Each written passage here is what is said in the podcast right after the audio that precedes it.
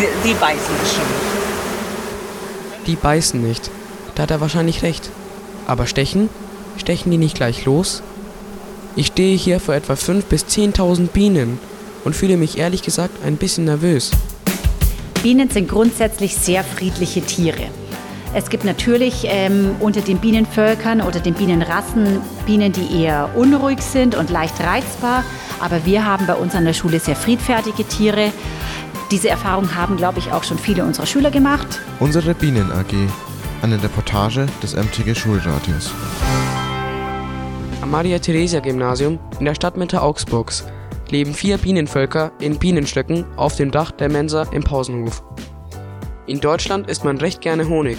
Im Durchschnitt ist jeder 1,1 Kilogramm pro Jahr. Etwa 80 Prozent des Honigs kommen aber aus dem Ausland, zum Beispiel aus Argentinien, Mexiko, aus der Ukraine und aus China. Das ist so, weil hier bei uns in Deutschland der Nachwuchs fehlt.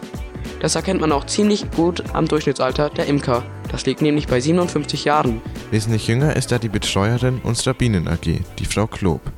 Frau Klob, wie sind Sie eigentlich zur Imkerei gekommen? Eigentlich habe ich das geerbt von einem ehemaligen Kollegen, der ist in Pension gegangen. Er hat mir die Bienen sozusagen geschenkt und dann habe ich den Bienenwahlkurs übernommen. Es ist also wichtig, dass die Imkerei für junge Menschen interessant gemacht wird. Was müsste man denn tun, um mehr junge Menschen für die Imkerei zu begeistern? Man muss die Schülerinnen und Schüler sensibel für den Naturschutz machen. Bienen sind unerlässlich ähm, für unsere Natur. Und wenn man gerade in der Schule oder auch viele Eltern mehr für den Naturschutz machen würden, dann würde wahrscheinlich auch äh, viele Kinder und Jugendliche sensibler werden für die Bienen. Und dann hätten wir da vielleicht weniger Nachwuchsprobleme. Wobei ich sagen muss, bei uns in der Schule ist es schon so, dass sich sehr, sehr viele Kinder für die Schulimkerei interessieren und ich leider meistens einige Anmeldungen ablehnen muss. Und es gibt tatsächlich viele angehende Jungimker und Imkerinnen. Einer davon ist Vincent. Wie kamst du zum Wahlkurs Bienen? Also ich kam zum Wahlkurs Bienen, weil ich ihn halt gesehen habe auf, auf der Wahlkursliste. Ich dachte, es wird interessant. Ich fand es lustig und ich habe sowas halt noch nie gemacht. Ich wollte es einfach ausprobieren. Unser Schulratereporter Daud ist auch in der Bienen AG.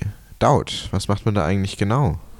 Man muss zum Beispiel jetzt ähm, von den Bienen schauen, ob, äh, ob sie gesund sind, ob sie nicht etwas brauchen und man muss auch schauen, ähm, man muss auch um die Gesundheit des Nestes schauen, ob es ihnen gut geht oder ob es der Königin gut geht. Wenn es der Königin nicht gut geht, muss man entweder sie eintauschen oder man kann schauen, wie es weitergeht. Und ja, man muss dann nochmal ähm, die Rähmchen rausnehmen aus dem Nest und die muss man auch noch reinigen, damit man die nochmal reintun kann und damit ähm, man später den Honig ernten kann. Aber die Bienen haben leider auch Probleme.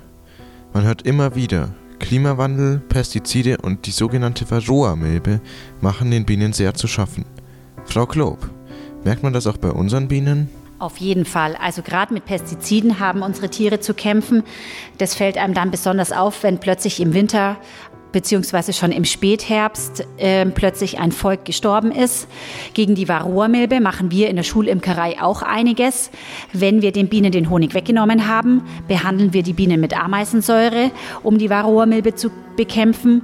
Und ähm, im Dezember, kurz vor Sonnenwend, ist es dann so, dass wir dem, die Bienen dann noch mit Oxalsäure behandeln, weil sie in der Zeit eben keine Brut haben und die Oxalsäure eben schlecht für die Brut ist, aber nicht für die anderen Bienen und so eben die Varroa-Zahl im Volk äh, gemindert werden soll. Insgesamt wird also klar, Imkerei ist spannend und sehr wichtig. Vincent, würdest du den Walkurs Bienen empfehlen? Ja, ich würde ihn empfehlen. Man darf allerdings keine Angst vor Insekten oder Bienen haben oder generell einfach Insekten, die stechen können.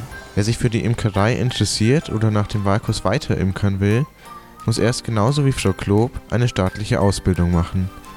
Dazu gibt es in Deutschland 42 private Organisationen und zwölf Institute. Es gibt in Landsberg am Lech eine Imkerschule, die ich besucht habe. Dort bin ich jeden Freitagnachmittag, so für circa zehn Wochen, denke ich, hingefahren um dort eben die Basics äh, der Imkerei zu lernen. Außerdem hat mir ja mein Vorgänger ein Jahr lang äh, alles Wesentliche zu den Bienen gezeigt. Und ansonsten ist es Versuch und Irrtum. Wir versuchen uns und wenn eben etwas äh, nicht so gut funktioniert, dann versuchen, wollen wir das im nächsten Jahr dann anders machen, um den Bienen etwas Gutes zu tun.